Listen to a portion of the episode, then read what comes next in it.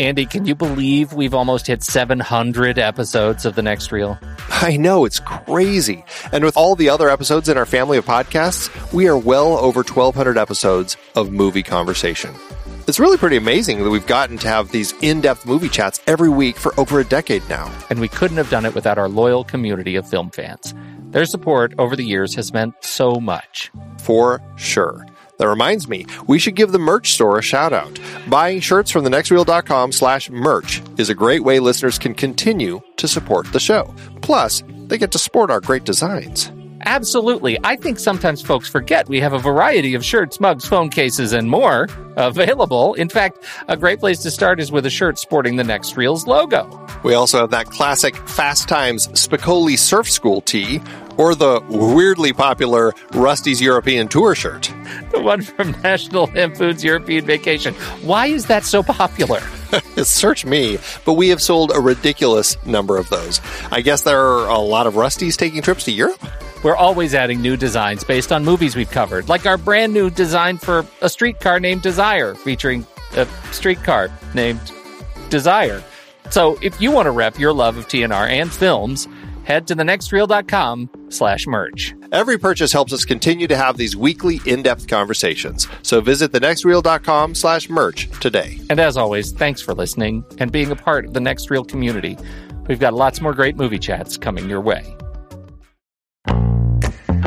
Andy, it is hard to believe that we have been having in depth weekly conversations about movies since 2011. You are telling me.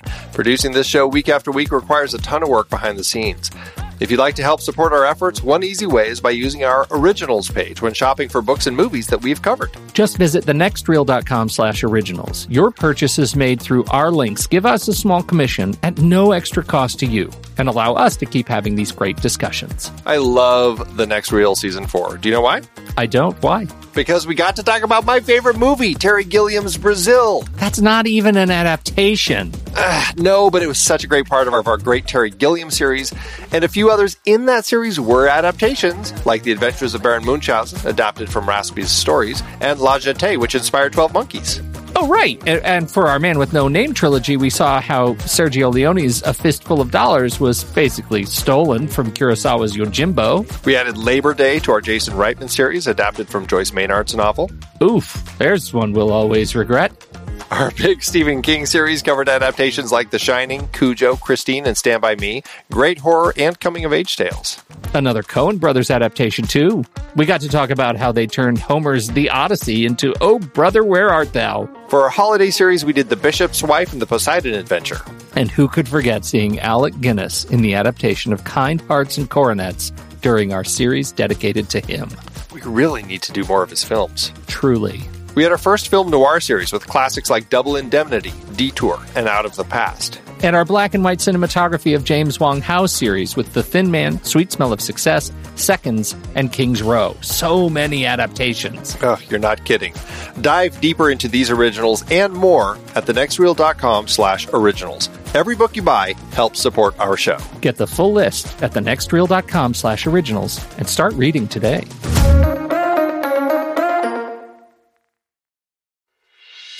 I'm Pete Wright. And I'm Andy Nelson.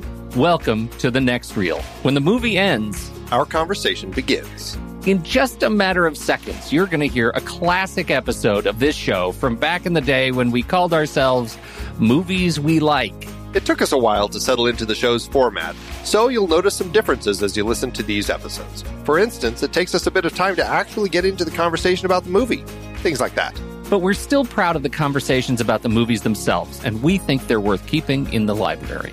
So enjoy these episodes from our back catalog. And you can become part of our Discord community, learn more about the show, and find out how you can become a supporting member at thenextreel.com. So thank you, everybody, for downloading and listening to The Next Reel. We appreciate your time and attention, and we hope you enjoy the show.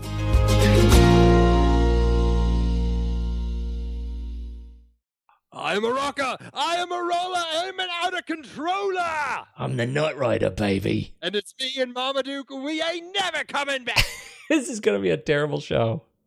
I can already tell it's going to be horrible because you and I cannot keep it straight the whole time. We're going to be fading in and out of terrible, hemis- southern hemisphere accents that vaguely vaguely resemble our friends in Australia. I will say I have a little more justification to have an Australian. You accent. do because you have like a you're a citizen, right? I was yeah. My my mom's from there.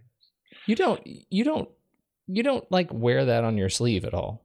No, I'm no. surprised. I I would expect you to wear it more on your sleeve. Uh, really? Yeah, Australians are cool, man. they are. They are cool people. We love Australians. I just uh man, if if I if I were a dual citizen there, I would that would be my default. Everything yeah, well, I'm also a US citizen, but That's right. mostly I'm an Australian citizen. Because awesome. I should do that. I'm gonna. I'm just gonna switch Just everything. Switch. Yeah. Yeah, I will. I think you should do that. You know who else is great? you know who else? Swedes. yes, they was, are. Was that the most fun you've ever had on somebody else's podcast? It was a blast, an absolute blast. We were guests on the fantastic Filmpodden podcast uh, by the good, the good uh, Gustav uh, Larset. Gustav Larset is Larset. He's our very favorite friend from another planet, and uh, Per Johansson. Johansson. Jo- Johansson. I don't know. I'm terrible at this. He's he's gonna have to coach you on that next They- time we he will absolutely have to do that. And we talked about things like, well, like what time we woke up in the morning, Mhm. and we had to agree, and our shoe size, which we also had to agree on Yes. because there were two guests. We had to have one answer, and you can find out all of that in our episode. But uh, most interestingly, and I think the most fun, and I, you know, maybe you agree, was doing the uh, the the switch up uh, uh, Swedish to English translation of of movie titles. I thought that was hilarious. That was hilarious. Those guys are great. It was a really fun time with some great people, and uh, I think that uh, we're going to actually uh, we threw it out to them to do our next listener's choice episode, actually, and so they threw out the Swedish film Force Majeure. So that's going to be coming in August. It is very exciting, and uh, so yeah, we've got them slated for August. Uh, Force Majeure is uh, it's one that neither of us have seen, right? Neither of us have seen, and then we'll have them on the show to chat about it with us. Yep, yep. They are going to come back in August, and and we're all ready to go. And I I've been Facebooking with Gustav uh, today, and he says he's he's he and I are are both I think going to try and watch all of that. What's the director's name? Uh, Who did Force Who Majeure? did Force I- Majeure? I He's- didn't do my homework on that. He's essentially dared me to watch all of those movies wow. in order to prepare, and he's going to do it as well. Although Ruben he's already seen them, so it's not fair. Ruben and- Ostlund. Ruben Ostlund, yes, and he he actually speaks the language, so he'll be able to watch them faster. I think. Watch Well, it looks like speed. he's only if you're just doing the narrative feature films, there's only four. So there's not that Well, many. that's true. There- Okay. Then there's then there's a documentary thrown in there and some shorts. between So, now and August. I think I can pull it off. yeah, Gitarrmongot, Involuntary Play, and Force Majeure. Yeah. I'm very much looking forward to it. This is a great uh, a great uh, referral there. So Yeah, absolutely. Yeah. Looking forward to having those guys on our show. Uh, super fun. And so our uh, our episode is Filmpodden 31 and a half. The next reel, which you can find at filmpodden.se. And uh, we put a link to it, I think, on Facebook and uh, Twitter. Twitter, and we'll put it up on the blog too. Uh, so if you want to hear uh, Andy and I interviewed by our two very favorite uh, S- Swedish people, That's right. uh, you should do that. It's kind of like you know we got the 31 and a half episode. It's kind of like the the was it eight and a half floor on being John Malkovich. Exactly. Yes, that's Yeah. exactly what It's it's, like, like. there's something special about getting that half in there. what was the didn't uh, skinny was it skinny puppy or butthole surfers do a song about the ten and a half Oh, that's I not it's not the same thing very much not the same not no not the same thing I like being John Malkovich's reference better, and I'm going to stick with that. uh you uh, we we also have now now to completely switch gears we have sad stuff We do have sad stuff. oh i hate sad stuff I know, all right go but we have to talk about it. we do get it out there Uh, Andrew Lesnie, fantastic cinematographer, passed away suddenly uh, a few days ago. Too young Yeah, he's only uh, 59 years old, so it was very surprising. It just uh, really shocked me. He um, most recently uh, shot um, The Water Diviner, the uh, the new film that Russell Crowe directed and stars in. That's just uh, kind of hitting theaters now, and it's you know won three Academy Award Australian Academy Awards. Um, and then, of course, he shot the three Hobbit films and the three Lord of the Rings films, as well as uh, Rise of the Planet of the Apes, um, I Am The Lovely Legend. Bones. I yeah, I am Legend, Last Airbender, King Kong. This is a guy who's been around forever, and actually, if you look back in his in his history, he actually interestingly tied into our movie that we're speaking of tonight, uh, and the series Mad Max. Um, he actually began his um, his shooting back in the early days of the uh, kind of the the um, the Ozploitation movies that were coming out of Australia in those early days, like uh, um, you know Fantasy Man and Dark Age and Fair Game. Um, he was uh, making some of those really kind of you know, I think we probably would just call them schlocky movies, but um, uh, you know, it was a big thing in Australia at the time, and so he uh, he definitely kind of was born from those projects and, and grew on to make some incredibly stunning films to look at. He did. It is a, a great loss, and and as uh, we were talking about in back channel, like now that we're in striking distance of of our fifties, yes, man, that seems whew, sad. Yeah. yes, indeed, too young, Too definitely. Too. too young. Any other uh, old news, old business? I don't think so. Other than I think we can both, uh, you know, uh, changing tones again, but we can both now say that we have finished the Fast and the Furious series. Oh, you know, I'm glad you said that. I did. I did today. I I did it. You did it last week. You already talked about it. Oh, yep. Oh, no, I, I, I got the seventh one over the weekend. Oh, you did it over the week. So we both have seen it. Just as this is new business. This is new business. All right. yes. All right. So we are we are a house divided on this film. Yeah, because I loved it. I had so much fun watching it. The action scenes were just so much fun to watch. I, I felt like James Wan actually really pulled from his Australian roots uh, with Mad Max, actually, and just kind of a lot of real car action, like rolling cars down mountains and down crumbling parking garages. I just felt like there was a lot of raw, real energy in some of the car work going on here. And and on that we we agree. I I think the uh, the stunt work in this film was just stunning. And I know I know that that's why we see these films. These these uh, you know otherwise big big dumb films right? We we see them because they take us to a place that that we need to be every now and again. And i i like that experience. I found this one there was just not enough between all that to, to keep me interested. It was just it just big dumb stuff rolling around. I really enjoyed uh, some of the car work. I thought the uh, you know the stunts were the goodness the you know they made a big deal out of throwing the car out of the plane but once the cars are out of the plane it's really that, that it's kind of moved on the thing i was most excited about was jumping the car between uh, buildings uh, in abu dhabi which you know obviously was not a completely practical effect but i thought was really cool so i had a, I had Cars a don't fly, blast. Dom. Cars, don't fly, Dom. yeah, that was really cool. Um, so and and I also thought that they did they handled the Paul Walker bit of sadness um, really well. it was very touching. You could tell how they reworked it to, and, you know, family has always been a real strength in this film, and I think that they've always handled it better than the Lethal Weapon series did. Yep. I really enjoyed the way that family was worked into this, and just kind of that feel, and um, the way that they reworked some of the scenes and some of the additional footage they shot. Um, I think really helped tie that together, and it really made it feel uh, like a strong reason to say goodbye to Paul in this series. And I, I thought it was incredibly touching. Yeah, yeah. It was the first time you get that feeling of okay, it's good enough. It's good enough. We can move on from from his his particular storyline, and I think they did set it up uh, well for the next in the, the the next two films that that apparently are part of this third Fast and the Furious trilogy. Um, and I, you know, I, I, I like it for that reason. I just, I just felt like this was, this is a film that's a little bit for me a victim of its own hype. I didn't get as excited as I, as I probably, um, I, I, this is one of those films I should have seen on opening weekend. I probably would have liked it better.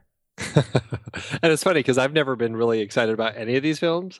And this is the one that you like. This is the one that I totally love. I mean, I I, I really have enjoyed uh, watching the whole series, but this is the one for me that I just. I mean, it really just was just a blast. You know, it was a bridge too far on some of the camera work. We we talked about his his flippy dippy camera move, right? The parallel action, paralleling the camera to the action, where he turns the camera on its side whenever a character gets flipped, and that was so cool the first time he did it. And then by the tenth, it's I'm so done. Uh, it happens all the time in this film, and that was just a little that was a little much. Ah, so like- there are a number of those little little cinematic those little uh, cinematographic uh, conceits that I just got really tired of. So yeah, you'll you'll grow to love this one more.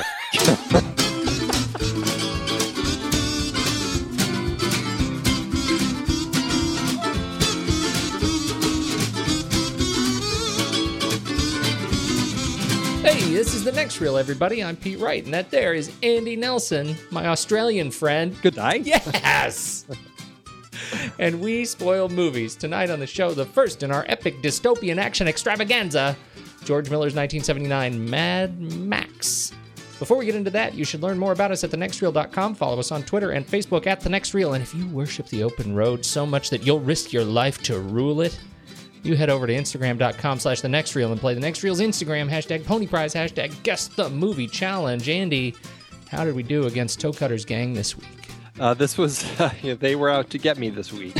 uh, I ha- you know I thought I set it up pretty nicely. I was uh, I pulled some interesting images. This was Purple Rain, uh, the the uh, Prince. I, I don't know if Come I call on. it a cult classic now, but it's it's definitely something that a lot of people still have a lot of feelings. uh, feelings for. Pete, uh, because it's best movie ever. right but i mean I, I had never seen it before i watched it fairly recently and i was actually quite surprised at some of the dark tones the film had namely uh, prince's storyline with his family which really kind of definitely takes a dark turn Yeah. and so i pulled some images from that to kind of start it and give it a little bit more of a horror vibe and, and kind of throw people off the scent a little bit i think and i think i did pretty good job it was just that i think it was the giveaway of apollonia uh, in under the stairs looking up that uh, gave it away for Paz Malti, who uh, admits to be an 80s film lover. So I think Paz Malti was able to uh, um, pull out a win this week and is entered to win the 2015 Pony Prize. That's a good one. But like I said, you know, it gave me the opportunity to throw lots of pictures of Prince up and even one of Morris Day in there. What time is it? oh, it almost almost makes me want to like dress up like, like that for Halloween or something.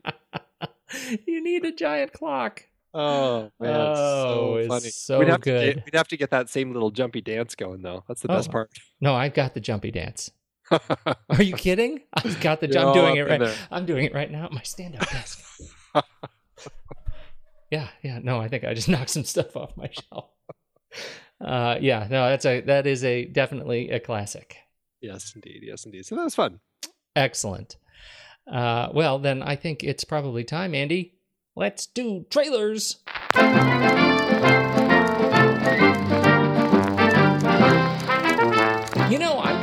Excited about this film. I didn't even know I was going to be excited about it, but suddenly I'm just, I'm, I'm pretty darn jazzed. The film I'm talking about tonight is the latest from Brian Helgeland, writer and director.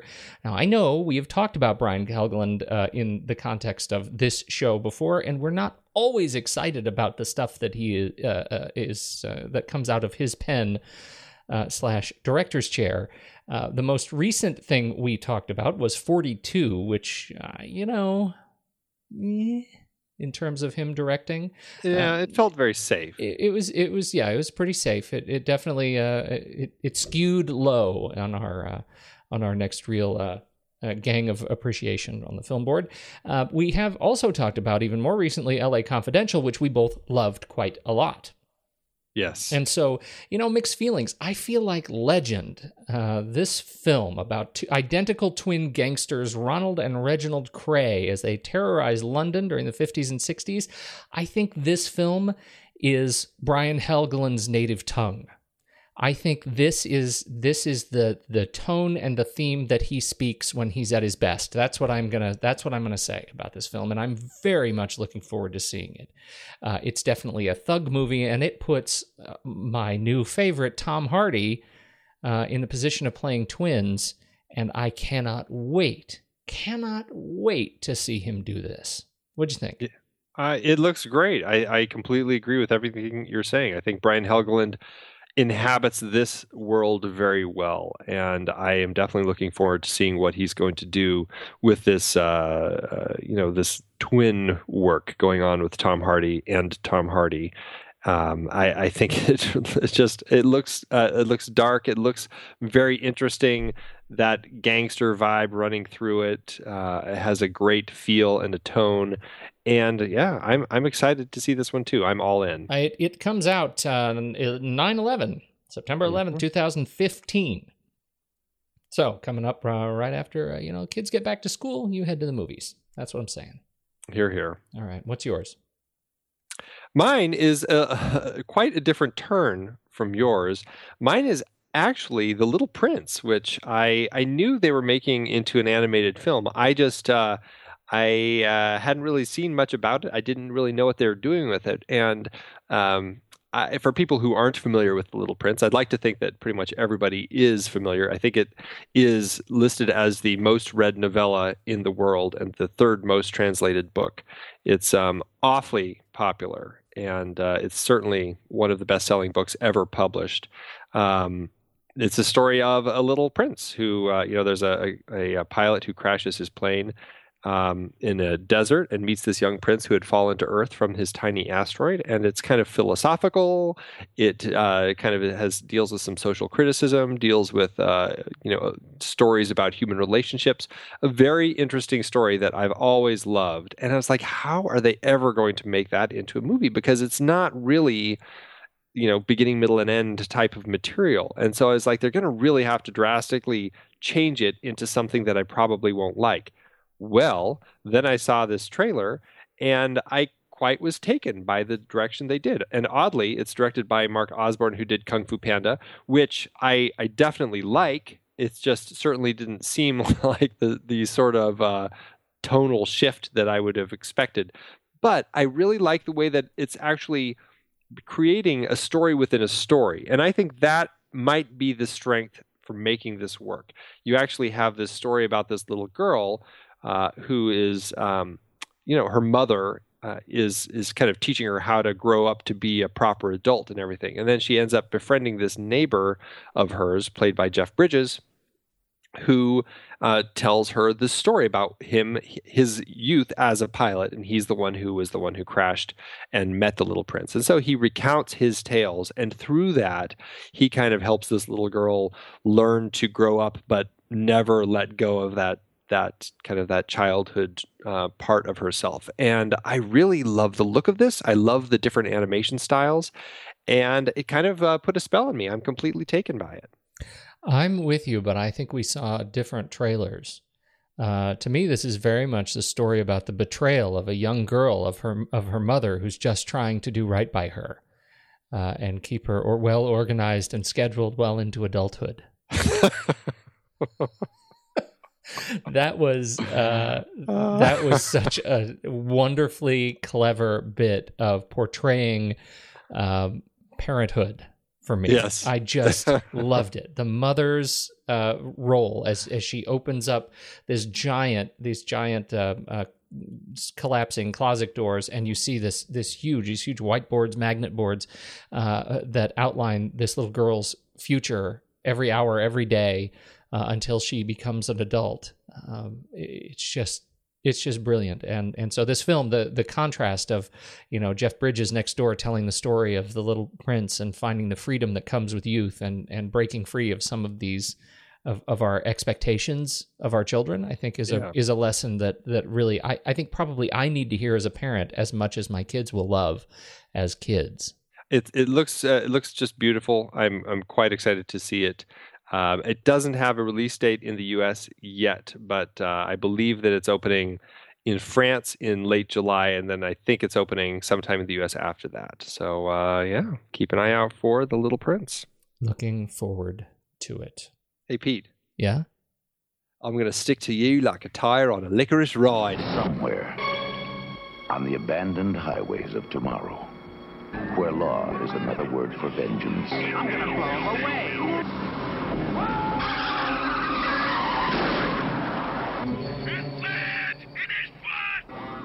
Where justice is a forgotten memory. 100% snafu. and order lies shattered in the ruins of civilization. I am a rocker. I am Somewhere up ahead, a hero is waiting. frozen at the speed of Max. Crack interceptor for the main force patrol. People don't believe in heroes anymore. They've pushed him too far. We're gonna give them back their heroes. Mad Max. The last law in a world gone out of control. Where every day is a duel. Every life is on the line. And every turn in the road brings you face to face with a new kind of terror. Mad Max. Pray that he's out there. Somewhere. Mad Max, Andy, 1979, director George Miller, written by James McCausland uh, and uh, George Miller, uh, starring Mel Gibson, 21 year old, young, shining Mel Gibson. Yes, wee little Mel. Wee little Mel, along with uh, Joanne Samuel and Hugh Keays-Byrne. Uh, this uh, film was, uh, man, came out of nowhere. Uh, you know, of course, I was but a youngster in 1979 and was not allowed to see this film in the theaters. Nor Uh, was I. but uh, but apparently it did come right out of uh, nowhere. I I had not I haven't seen this film as often as I've seen the other films. I think you're in the same boat. Yep. And it really I it really connected with me now seeing it. I think probably more now than it did the last time when I saw it. I was much younger. Uh, I found it a fascinating review. Yeah, I, I I love it. I think it's a really uh, um, just a it's a fun film to watch. It's it's just very visceral and raw. It feels edgy still, and uh, it creates this world that I think is um, just there's not an a, a superfluous amount of world building in this, but there's enough in here to just get a sense of this world that these people are living in. And I really enjoy that about uh, this film. And I, I have such a great time watching it. And the characters, I just really, uh, I, I think, are so interestingly crafted by uh, Miller and his team. And the actors, especially the way that they ended up portraying them, that um, it's it's almost impossible to forget characters from really any of the series. They, they are all so uh, over the top, particularly the the uh, antagonists. They're so over the top, but not done in a way where weirdly it doesn't make sense.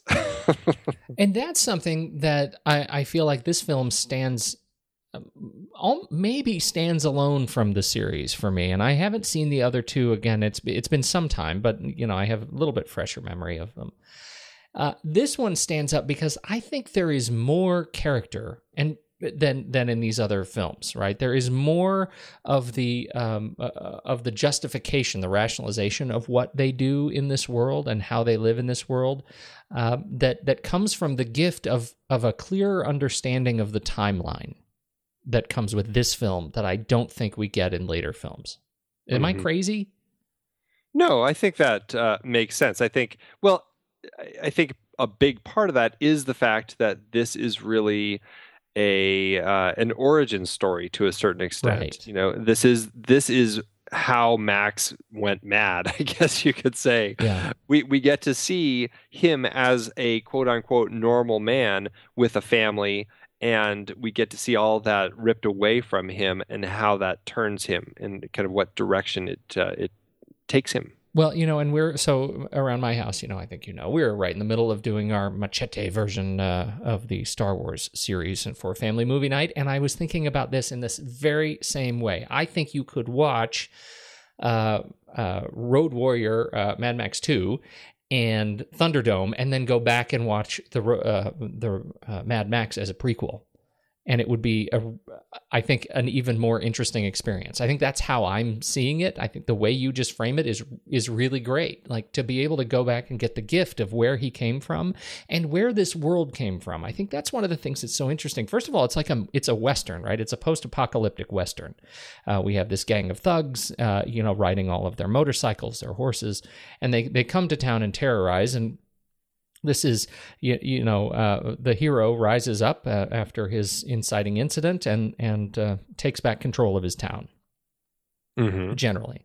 Um, I- i think it's also fascinating the the examination of the cultural conflict that we get around uh, both law and order and energy. And that's a thing that I, I it has never really hit me the way it did until i sat down to watch it this time that this film came about as a result of Miller's experience A, uh, working as a, in a hospital and seeing all the kinds of, of trauma that comes from car accidents uh, that come into the hospital, and the experience of living through the energy crisis in the 70s uh, and seeing the kinds of things people will do for themselves and to each other and to the to their community as a result of you know not having enough fuel uh, and decided to craft this film out of it.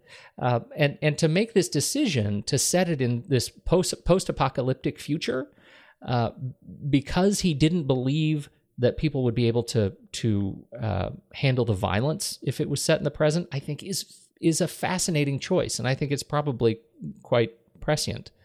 Uh, but it still teaches us these, I, I, think, these great lessons. If you think again, and I know I've, I've said this maybe probably too many times, it's prob- practically a drinking game, but he's holding up this mirror and saying, hey, look at yourself.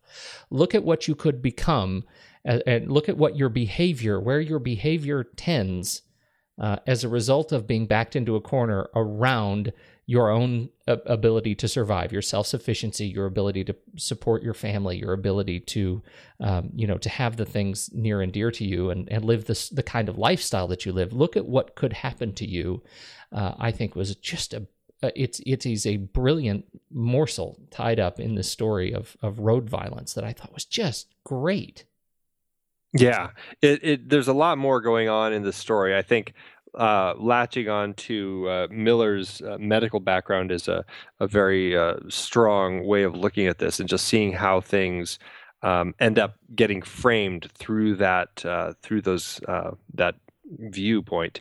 Um, you know, I, I think it's interesting that you call it kind of post-apocalyptic, and I guess in a way it kind of is, but to me I find it so interesting the way that it's it the the film is because it seems so non post apocalyptic.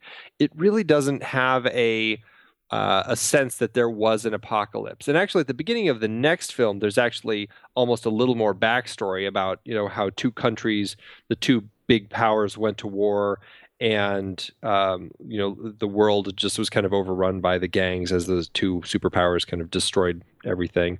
Um, it doesn't seem. I mean, it definitely seems like things have fallen, but it doesn't seem like there was uh, an end of things, and that there. This was kind of the beginning of the rebirth. This this film almost seems like it's, uh, in a weird way. This feels more like The Walking Dead without the zombies, but it's like people trying to hold on to the last vestiges of humanity, like how the the um, the what is it? The M- MFP uh, the Metro Force Police? Right. How they their ramshackle uh, police station just looks like they just set up shop in some abandoned building because that's all they had. And I, and they're all wearing like black leather because it seems like they had been a bike gang themselves who were like well hey we've got to kind of help create some order here uh, let's just we'll take over this role since there isn't anyone else to do it. And so they themselves feel very much um, of the road. That they feel like their own little gang more so than a police department. And um, but it doesn't feel it doesn't it just doesn't feel post apocalyptic to me. I, I like the way that it feels like we're just kind of on the edge of things. I'm I'm glad you called me out on that because you're right, and I'm I you mentioned that the other day, and I think it's it's an important thing. This is we we don't have an apocalypse yet, and I think that that's a, not a good word to use for it, but it is after a fall of some sort, right? Uh, we wouldn't have a, a gang, you know, sort of a, a do-gooder gang of thugs trying to take over the role of the police. We wouldn't have these abandoned buildings if there hadn't been a fall of some sort. We know that Right. ci- city services have fallen. We know that people are jumping onto um, um, uh, onto oil tankers to or gas tankers to to siphon out fuel. Like those are things that don't happen unless civilization in some way, shape, or form has has fallen.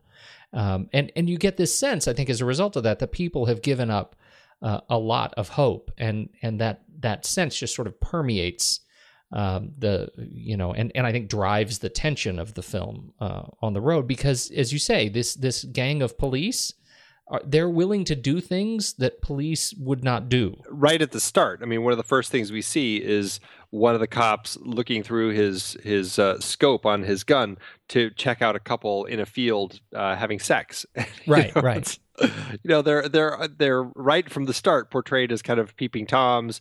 Uh, just kind of uh, raucous and raunchy. They love they love hot cars. They love you know the the just kind of that wild life. It just they have that sense. And even when you, there's that point when when Max goes in to talk to Fifi, the quote unquote captain, I guess he is, and he's topless and he's wearing like a black leather scarf. I really can't quite figure out what kind of outfit he's wearing. It's the strangest one, but it's like there, there it's not a police force like you would normally expect a police force to operate. They're really just like trying to figure out what what can we do to make things work. So the last time I saw this, um, I the only version I had was the dubbed version, Mm. and so of course this was the uh, it was on VHS, and uh, it was it was that long ago, and all of the Australian actors were dubbed, and Tragedy. it was it was a tragedy, and and in fact I don't actually remember uh, Mel Gibson's voice actor. Uh, I don't remember his voice at, at all. I think I just I'd known you know by the time I'd seen this, I knew, I knew enough Mel Gibson that that I just was able to kind of tone tune it out. But Fifi, the actor who did Fifi's voice was just terrible, and that's the thing that just took me right out of the film because there is no way uh, a police captain uh, in the United States would would dress like that uh, with that scarf, topless in this burnout building, and scream the way he did with that longhorn mustache and bald head. I mean, it was just, it was just horrendous, and uh, it just, yeah, it was such a tragedy on so many levels. It was Yeah, great, and it actually it was funny seeing it this time with the the correct uh, voices, the original Australian uh, voices. Finally, uh, has been resolved, and it fit right in. like, of course, I would expect that guy to be topless wearing a leather scarf. That makes Right. all the sense in the world. right. It's only when it's dubbed when it just throws It things just out of whack. totally throws me off. yeah. Uh, so, so that's one. That's what I love so much about this film. It is an intimate, uh, as as sort of weirdly suggestive of violence as it is. It is not an incredibly violent film.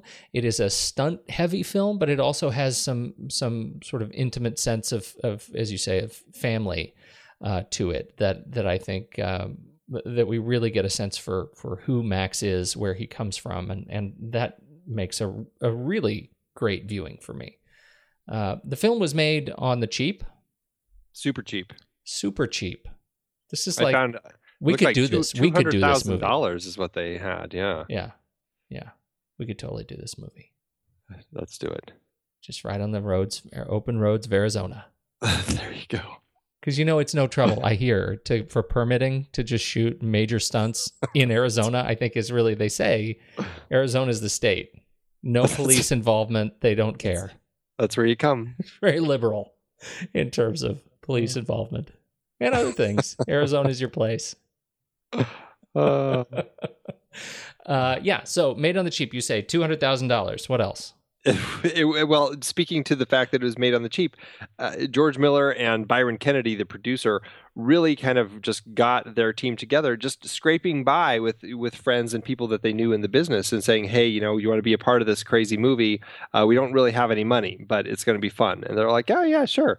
And so they all kind of came down to Melbourne to make this uh, this crazy movie. And this was, as I alluded to at the beginning, this was a time in Australia's. Um, um, you know, I guess you could say cinematic adolescence when um, there was a lot of wild and crazy stuff getting made down in Australia. There's a fantastic documentary uh, called uh, Not Quite Hollywood, uh, and that's a, a stories of of exploitation and and kind of the all the films that were birthed from this. And you can see a lot of the actors in this film had kind of come from that world.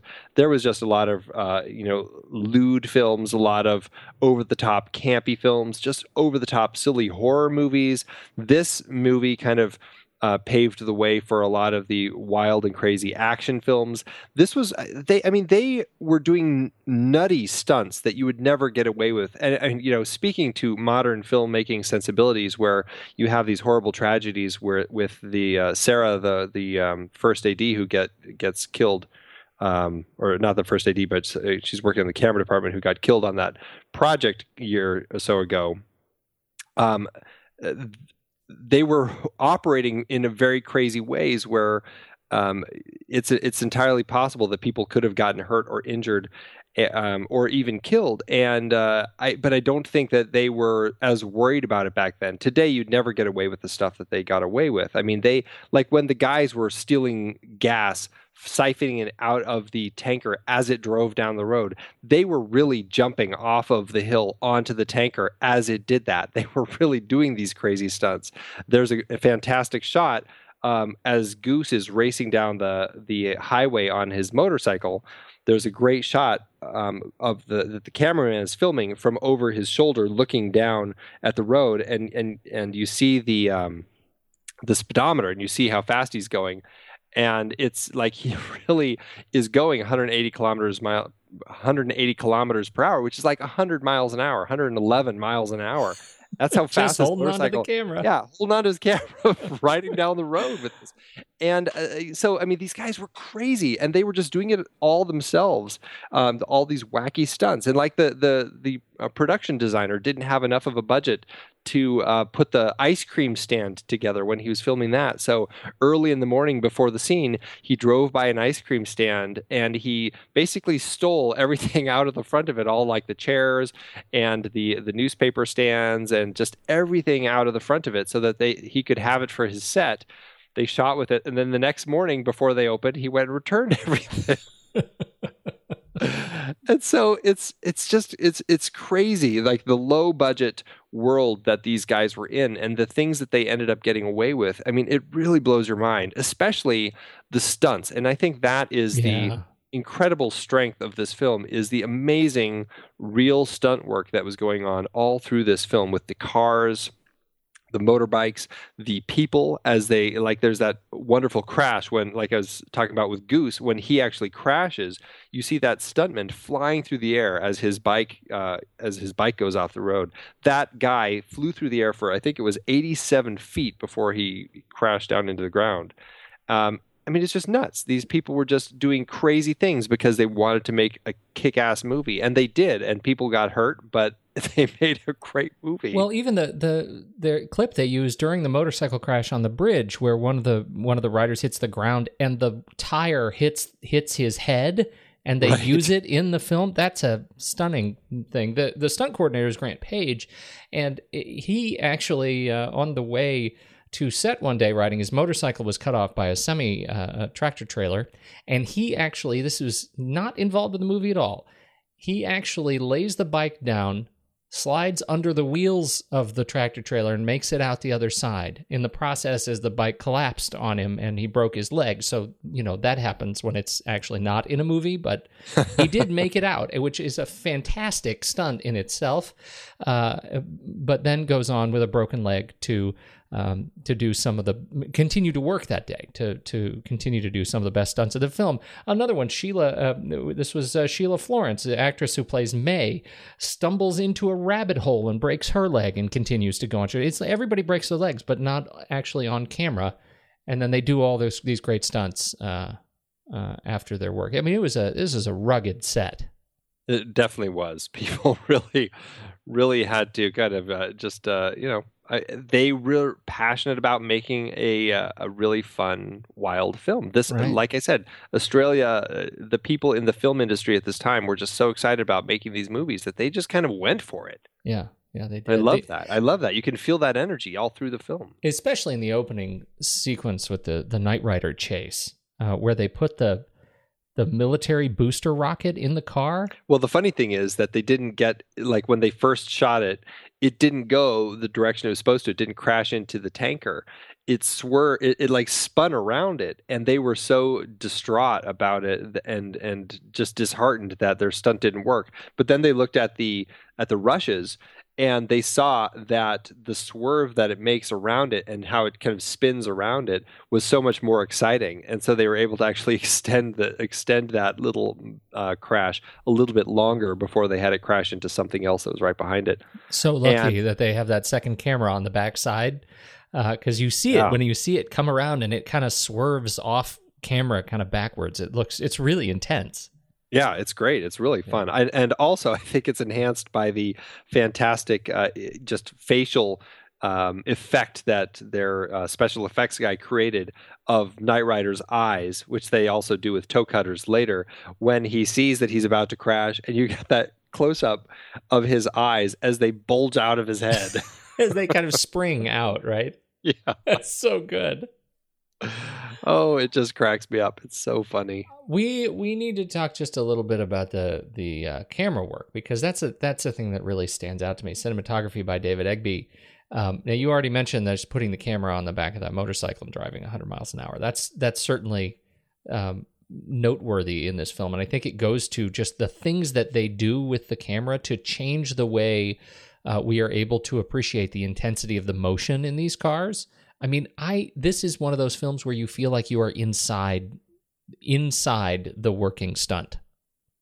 Yeah, and this it's almost like this is a precursor to the the shaky cam that has been utilized really well by uh, modern action filmmakers where well and poorly I should uh, I should re- I should say um, sometimes it works better than others but this really is where it started I think you could say because before this the camera like all the stunt work when you watch great stunt scenes you're watching it from outside of the vehicles. You you see Steve McQueen come around those corners. Eh, or- I mean, and there are some good shots of close-ups and stuff like that, but never do you feel quite so in the middle of the action as you do here. Where I mean, the camera is hovering like inches over the ground, or the or the car races past the camera a few inches away from it.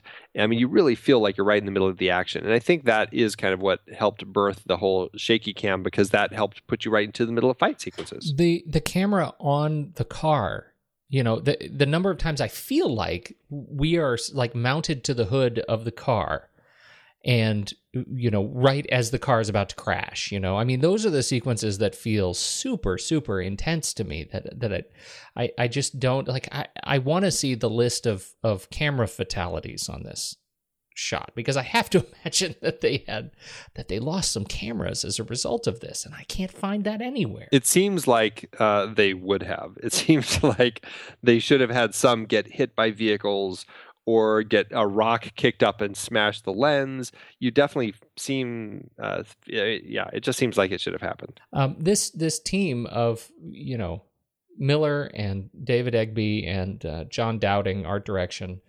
Um, it they they pulled together an amazing crew, paid on you know I guess beer. Uh, so that's what they got a lot of the uh, the the the actual motorcycle uh, riders to come out for, or all the different extras, or people like they would get them to come bring their tow trucks out. Uh, just all of that, they had them um, uh, basically paid a lot of them with uh, with beer because that's what they had. amazing. As you think about the way this film fits into, uh, uh, well, I, I guess cinematic kind of legend. You know, this we we owe a lot to Mad Max, not just in the Mad Max series, but but in terms of what uh, what it set out and, and achieved. It really did help further this development in the uh, Australian body of work that they were cranking out, and I think it really did get people to start looking at doing action films in a different way. I think um, having a film like this made it uh, easier for films like um, you know First Blood and uh, some of like the the Charles Bronson sorts of movies to start coming around. They just uh, ended up having a, a, much more raw edge to them, and coming off the '70s, which was a, a, decade that was a little more raw anyway. This this did seem to kind of be a precursor to a lot of those '80s sorts of action movies, and I, I think that a lot of them. Uh, um, owe a bit of gratitude to that to this film and i think to a lot of the, the wonderful car work that ended up coming from this i mean i don't think that the fast and furious franchise would necessarily be what it is without uh, a series like this to kind of give um, give those wild car chases and that kind of that uh, uh, love for cars a uh, a place in cinema. And like I mentioned earlier with James Wan, I mean, I, I it's clear to me that he, um, uh, coming from Australia, was obviously a fan of this film because I think there's an incredible connection between that last moment of Max when he uh, uh, chain handcuffs Johnny the boy to that car as the gasoline is leaking, and he lights the flame and throws him the hacksaw, and it says it'll take ten minutes to hack through your chainsaw. If you're fast, it'll only take you five to hack through your ankle straight reference pulled um, by James Wan and Leigh Whannell when they wrote Saw, and right. I think I think it's a, a, wonderful reference. And then when you watch Furious Seven, you can really see just his love for uh, j- this type of car action. I think he was a perfect um, person to do that film, and I think you can see how this film has influenced films from then forward. Do you remember much of you know the great car films of the seventies? Um, I remember. I, I mean, I do feel like there was a lot of raw action in them. I mean, if you look at something like French Connection, we talked about a couple yep. of them. French Connection, we're in the in the driver's seat, uh, not in the driver's seat. We're in the passenger seat as Gene Hackman is is racing. Um, I think we definitely feel very raw and visceral there.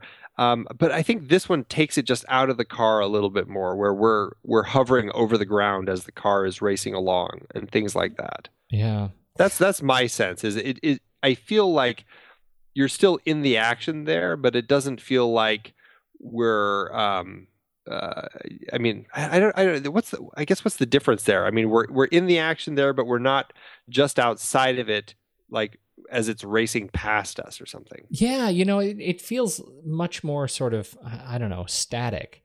Uh, that that we get to observe the action versus take part in it, and I think that's one of the things we really get for this. I mean, the, the movies, the um, you know, it's not it, obviously it's not just um, yeah French Connection, but you know, um, yeah, the Seven Ups, um, you know, uh, Superfly, nineteen seventy two. uh, uh, but but even the James Bond movies, right? Diamonds Are Forever. Um, uh, you know, they, there were there were great movies that really focused on cars at some level, but I don't I don't recall this feeling of feeling of just being a part of taking a car and doing things with it that it was not meant to do. There was an edgy level to this. It feels, it just feels rough. Like those other films, I, don't know. French Connection has a, just a, I don't know. That one, that one definitely has that edge going on with it. It was a car film that was excited about cars but more as an homage to cars. And this was a film where the cars were every bit hero and villain as the people who are driving them. Yeah, and and because French Connection is not about the car at all. No, he just he just happens to be in the car because he's pursuing the criminal, and it's a great chase. Who happens to be up on the on, on the train above him. Right. Yeah. This this one really is. Uh, you've got that fantastic. Um, what was it? It was a it was a the um, uh, was it the Falcon? Ford Falcon, Ford Falcon. Yeah. It was a, a, Ford Falcon and the black one. I mean, they're all Ford Falcons. The um the black one that uh, Mel is driving later. Yeah, I, I think that Interceptor. Yeah, the Interceptor is fantastic. It's a uh, it's an XB coupe model with an add, added Monza front end with the the supercharger on top of the hood, which I, I, think is just a fantastic car. And then yeah, all the other ones are just the the Ford Falcon sedans with the V8 engines, and that I guess had all been real police cars actually um, before being in this film. Really stupid, really stupid paint jobs. Yeah, you know, it's garish and ugly, but at the same time, I love the contrast it has with the landscape. That's why, as as as terrible uh, as they are with the, the, just the bright yellow and blue, um, I I think it there's something about it that makes it stand out in this world that is kind of just uh, falling apart. Yeah, I think so, and I you know I I guess I agree with you half-heartedly uh, but but you know the real contrast i think that you get is when when you see the introduction of the black interceptor uh, with the big hood cut out and and uh, it is a uh, it's a beast and the excitement that these guys have when they finally get to kind of look at this you know we're going to shed the yellow we're going to be in this incredible badass black interceptor on the road. Uh, you know, we can really do some damage with that. I think is a that was a uh, we needed. I think we needed the ridiculousness of the yellow and blue uh, to make that you know so much better. I think the cast is great. I I love. Uh, I I think there's um aside from what we've been talking about, I think there's a really touching element to this film between Max and Jesse that I think is uh, is quite nice and never overdone. It's just it's just a subtle enough uh, way that they portray this relationship that I think works really well. And the fact that she is and their child are are basically um, uh, run down by this biker gang, uh, it just makes it all the more horrifying. But I think uh, George Miller knows how to play the um, the dramatic moments between uh, husband and wife really well. I also think he does an incredible job of playing with the tension when we have the scene when Jesse goes down to the beach with the dog. And you know something's going to happen. You know that this biker gang is watching her, but you just don't know exactly what's going to happen. And they drag it out and they make it so uncomfortable because you just never know where they're going to jump out from. And I think this is done really well. The suspense is built up so nicely. So by the time she makes it home, you think she's safe. She forgot the baby. She runs outside. The baby's not safe. You know, it just it just keeps building and it keeps building until finally you have that horrifying moment in the road. I, I think that he does that so well. And you don't actually see the horrifying moment in the road. I think that is a, a it is just a wonderful and as weird as this is going to sound, it's a tasteful way to uh, handle a an unspeakable act of violence.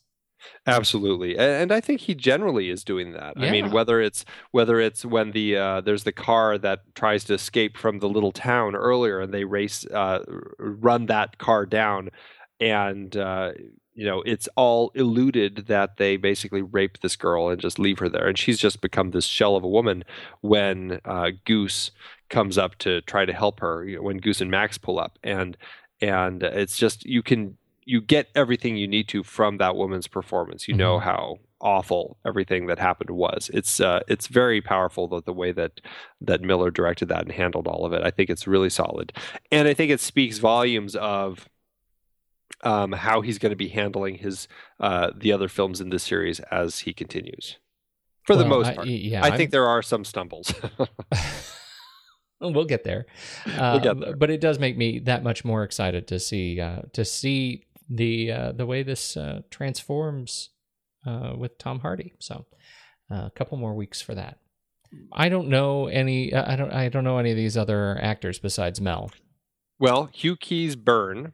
Oh, I do know him. He was a Shakespeare guy, if, if what I read was correct, right? Well, the the most important thing that I will tell you is that he's in Mad Max Fury Road. What? He's Immortan Joe. He's the bad guy. He's the bad guy? yes, I love that. That's awesome. if That's you look so at the pictures good. of him, I'm... you can totally see it. You can totally see it. I'm going to that right now. That's awesome. Yeah, makes me very excited that uh, that Miller pulled uh, Keays-Byrne back in to uh, be a part of this. I had no idea I didn't either until I was just doing some research and I found that found that out. It made me very excited. Immortan Joe. Oh, he's haunting. He is. I His- love his headshot is just really haunting. Yeah, he's an interesting actor. I mean, he's been around for a long time, and he's another one kind of came from those those uh, you know crazy um, Aussie films, the Ozploitation films. He was in a film called uh, Stone, which was a, a motorcycle uh, gang movie that he had been in back in '74, and and uh, I I love him as Toecutter, and I think it's so funny how he never seems to settle on an accent completely. Like his accent just seems to shift uh, from through different nationalities over the course of the film. It is great. It's great. Yeah, it really is funny. Oh my goodness. You know what he was in? He was in one of my very favorite shows from Australia, Farscape. Oh, I there you go. love that show. He There was go. Grunchlk. St- Steve Bisley, who plays uh, Goose, he's still very busy. Um, he was, uh, I think, uh, just most recently, at least as far as what people would recognize, he was in The Great Gatsby. So he's uh, somebody who's definitely keeping busy. He's um, was, I guess, an old schoolmate from the acting school with Mel Gibson, and um, so I don't know um, if they kind of. You know, just Max brought him on. I mean, uh, Mel brought him on. I don't quite know, but yeah, he was uh, he was Goose in this, and I, I actually know And, uh, this story. oh, you do. This is one I stumbled upon. It turns out it was uh, it was he was going in for the role of Goose, and um, uh, not Mel. Mel was going on to support him at this audition, and the night before the audition, uh, Mel had gotten in a huge bar fight, and one of his eyes was his, his left eye was nearly swollen shut. He had a giant bruise on his forehead, and uh, he went in to support Bisley and uh, go in this audition with him. And when they uh, uh, when they saw Gibson and the way he looked all banged up, uh, they actually said they, they needed him because they needed quote freaks. And uh, so uh, three weeks later, he he went back in uh, to audition again and got the role. Interesting. Yeah. So That is very interesting. yeah. So they got to uh, play back to back, Oh, good. side by side. Side by back. side, back to back, all of that. Whoa, whoa. There's a there's a boy band song. Like. Uh, so Uh, that's uh, that's Bisley. Who else? uh, Lulu Pincus pops up briefly in this as uh, as Nightrider's girlfriend right at the beginning of the film before they crash and die. She's um, not somebody that I really really know a lot about. You okay? there? You swallow your tongue there. I did. I just got very excited about Lulu Pincus. Okay. Except she uh, went on to marry uh, Yahoo Serious, which uh, he's kind of a wacky Australian I, I remember. Yeah, are you serious? I yeah, I'm not sure. Um, there's that many people who uh, probably think of him fondly. He was the, um, I guess he was considered the first Australian to write, produce, direct, and star in a major motion picture, and uh, which was Young Einstein back in '88. Uh, it, it was a kind of a crazy little film. Um, at the time, I would say it was probably a guilty pleasure mine. I don't know if I'd want to watch it. I don't think I would probably enjoy it anymore.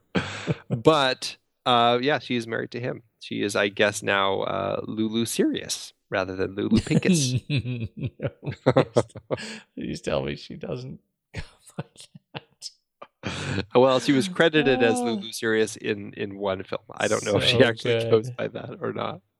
I remember, you know, who I I uh, I classify Yahoo Serious in the same bucket that I would put like Max Headroom. you Oh, know, interesting. Those yeah. like just wacky character non characters. Uh huh. Yeah. Uh, e- even though obviously uh, Max Headroom climbed out of that particular box. Uh, yes. To do other great stuff, but uh, anyway, Right. I don't know if Yahoo Serious did. no. three three three titles: Mr. Accident, Reckless Kelly, and Young Einstein. And there you go. That's pretty much it. Yep. All right. Um, Brian May did the music. I think he did some good work. I mean, the music in this, it's not like it stands out that well, but it works very well in context of the film. It gives that driving energy uh, to the film when it needs it. And uh, I think it just works well in context. Reminds me of the Terminator. Yeah, it, has a great driving edge to it. It definitely does. Yeah, it's all right. I, I wouldn't put it on for you know Sunday dinner. Unless you're driving really fast somewhere Yeah. while you're eating. Uh, anybody else that uh, you particularly particularly stuck out to you? I think that's about it for um, for the cast and crew. Although I will throw um, Claire Griffin in there as the costume design. I think um, uh, uh, Claire had a limited budget to work with, and I think did a good job creating these wild and crazy outfits. Like I said, I love the kind of leather bound cops. Even though I think Mel was the only one who actually got to wear leather, all the all the rest because they didn't have budget for it had to wear uh, vinyl. Um, and so, you know, it's just cheap vinyl made up to look like leather outfits, which I think is hilarious. It was good vinyl though. I mean, I didn't didn't look It- like vinyl to me. No, I think I think it uh, it definitely passes. I never knew that until I was reading about it, and it kind of took me by surprise. But I also love the difference in the costumes with the gang, uh, particularly Toecutter's, um, and how Toecutter just ends up having these strange.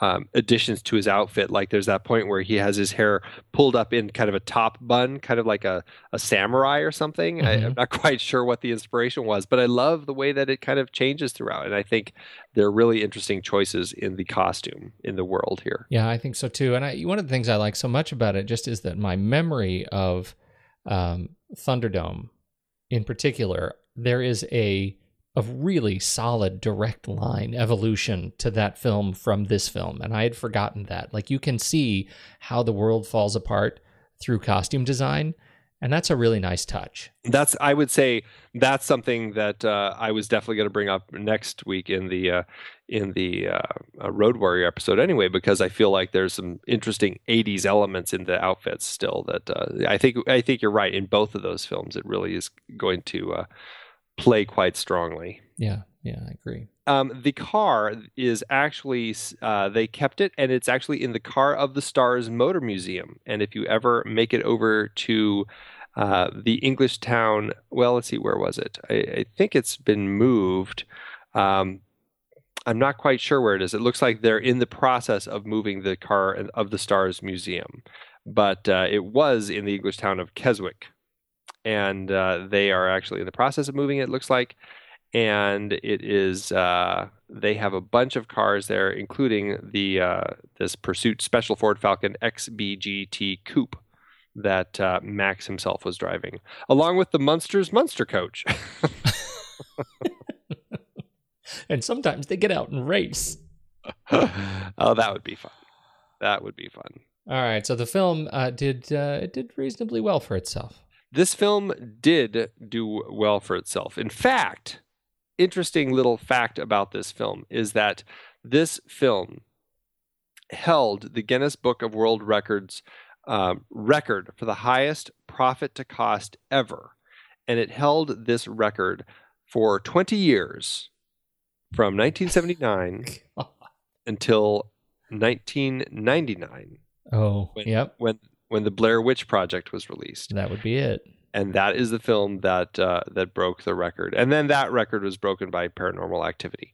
Um, so it's interesting how uh, how things go. But in context for our discussion, uh, yes, this film did do quite well for itself. Like I said, it, it cost. It looks like two hundred thousand dollars. I know George Miller. Um, says it cost uh, 350 to 400,000, but that's Australian dollars. So what I found, I'm assuming, is the American dollar translation of that. Adjusted to today's dollars, that's about $566,000. And uh, then it ended up grossing domestically in the U.S. 8.75 million and internationally $91 million.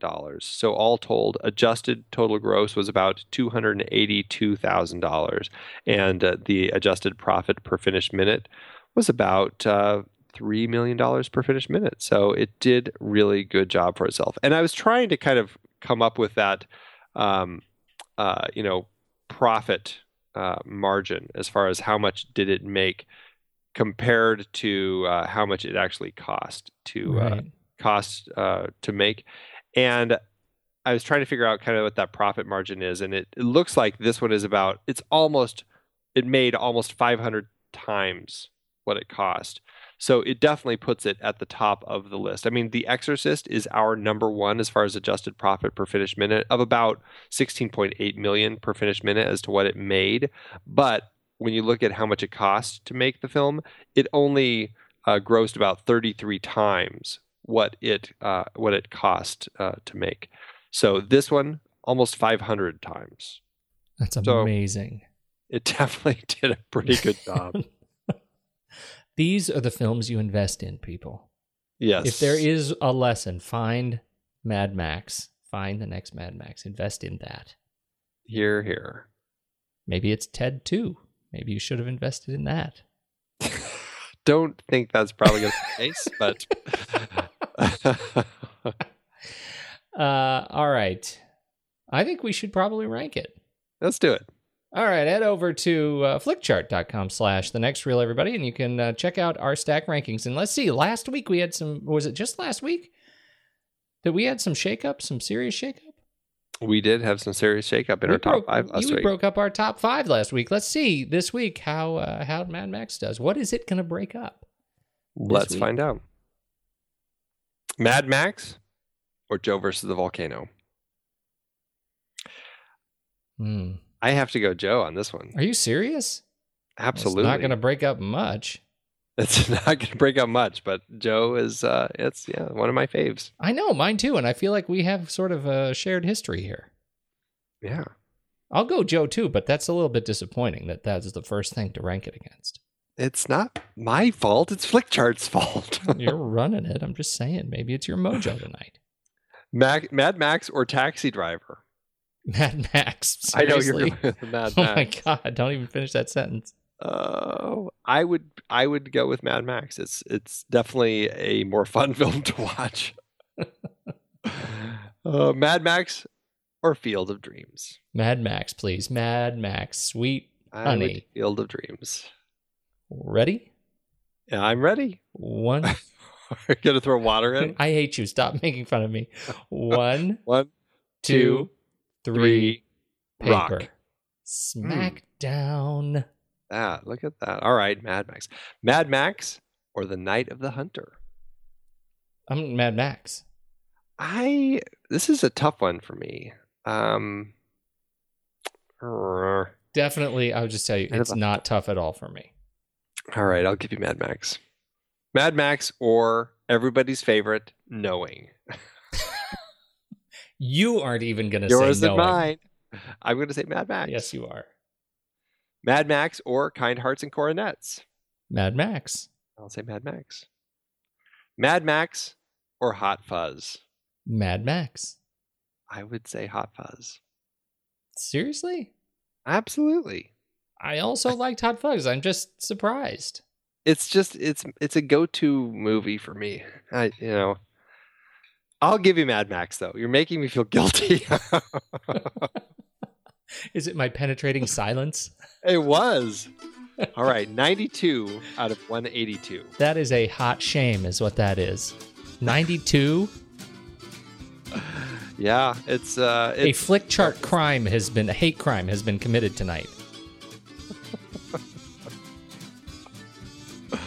it's because Joe versus the Volcano is is at 91. You broke it. That's what happened. You broke it. I I did. We, we both This is- picked Joe. This episode will go down in history as the one that Andy broke.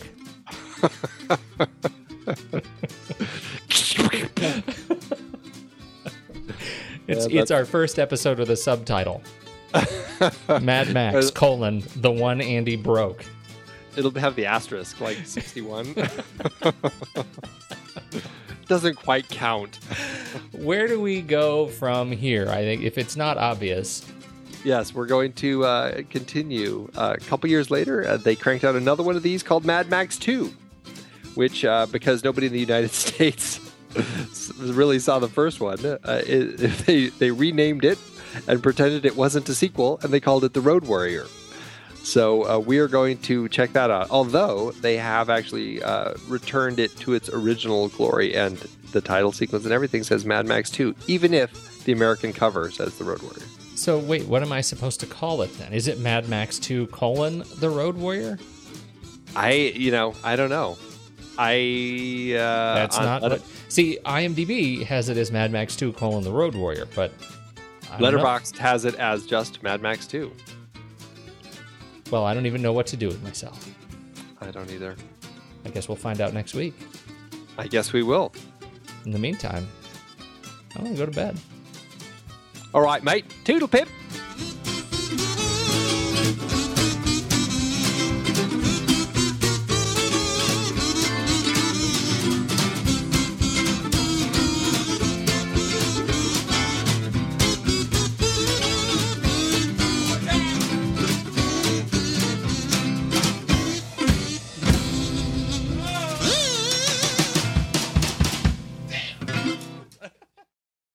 Don't know, Andy. Are we? Um, I, I mean, the last several weeks we've moved straight to the bottom. That's kind of our instinct to go straight to the bottom. Are we going to the bottom, or is it we just doing opposite of how we feel when we look at these?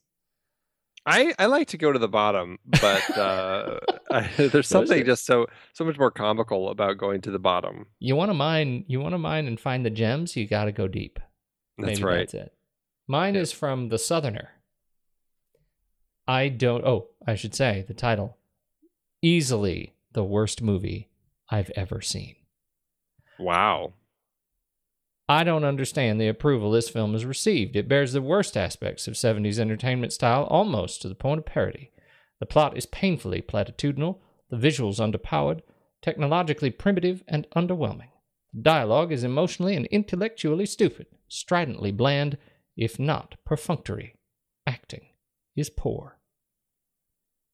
Where did that review take you? It took me to sort of a Colonel Sanders to my Uncle Glenn, kind of a mashup. oh, gotcha. So there was a there there may have been a little Kentucky, there may have been a little Tulsa, somewhere in there. uh, you're a little bit Tulsa. Little- you're a little, bit. little bit Kentucky. Kentucky, a little bit Tulsa lockjaw. I love it. What, what's Well- what's yours? Mine is a one star by a customer who watched this on VHS. Well, that was a mistake. Yes, and said nothing more than car crashes. Why on earth would anyone give this, or I should, why on earth would anyone give this movie three and a half stars? I can't keep that up. Out of the traditional four star system, I kept watching this tedious film, hoping that perhaps the answer might be found in the next scene.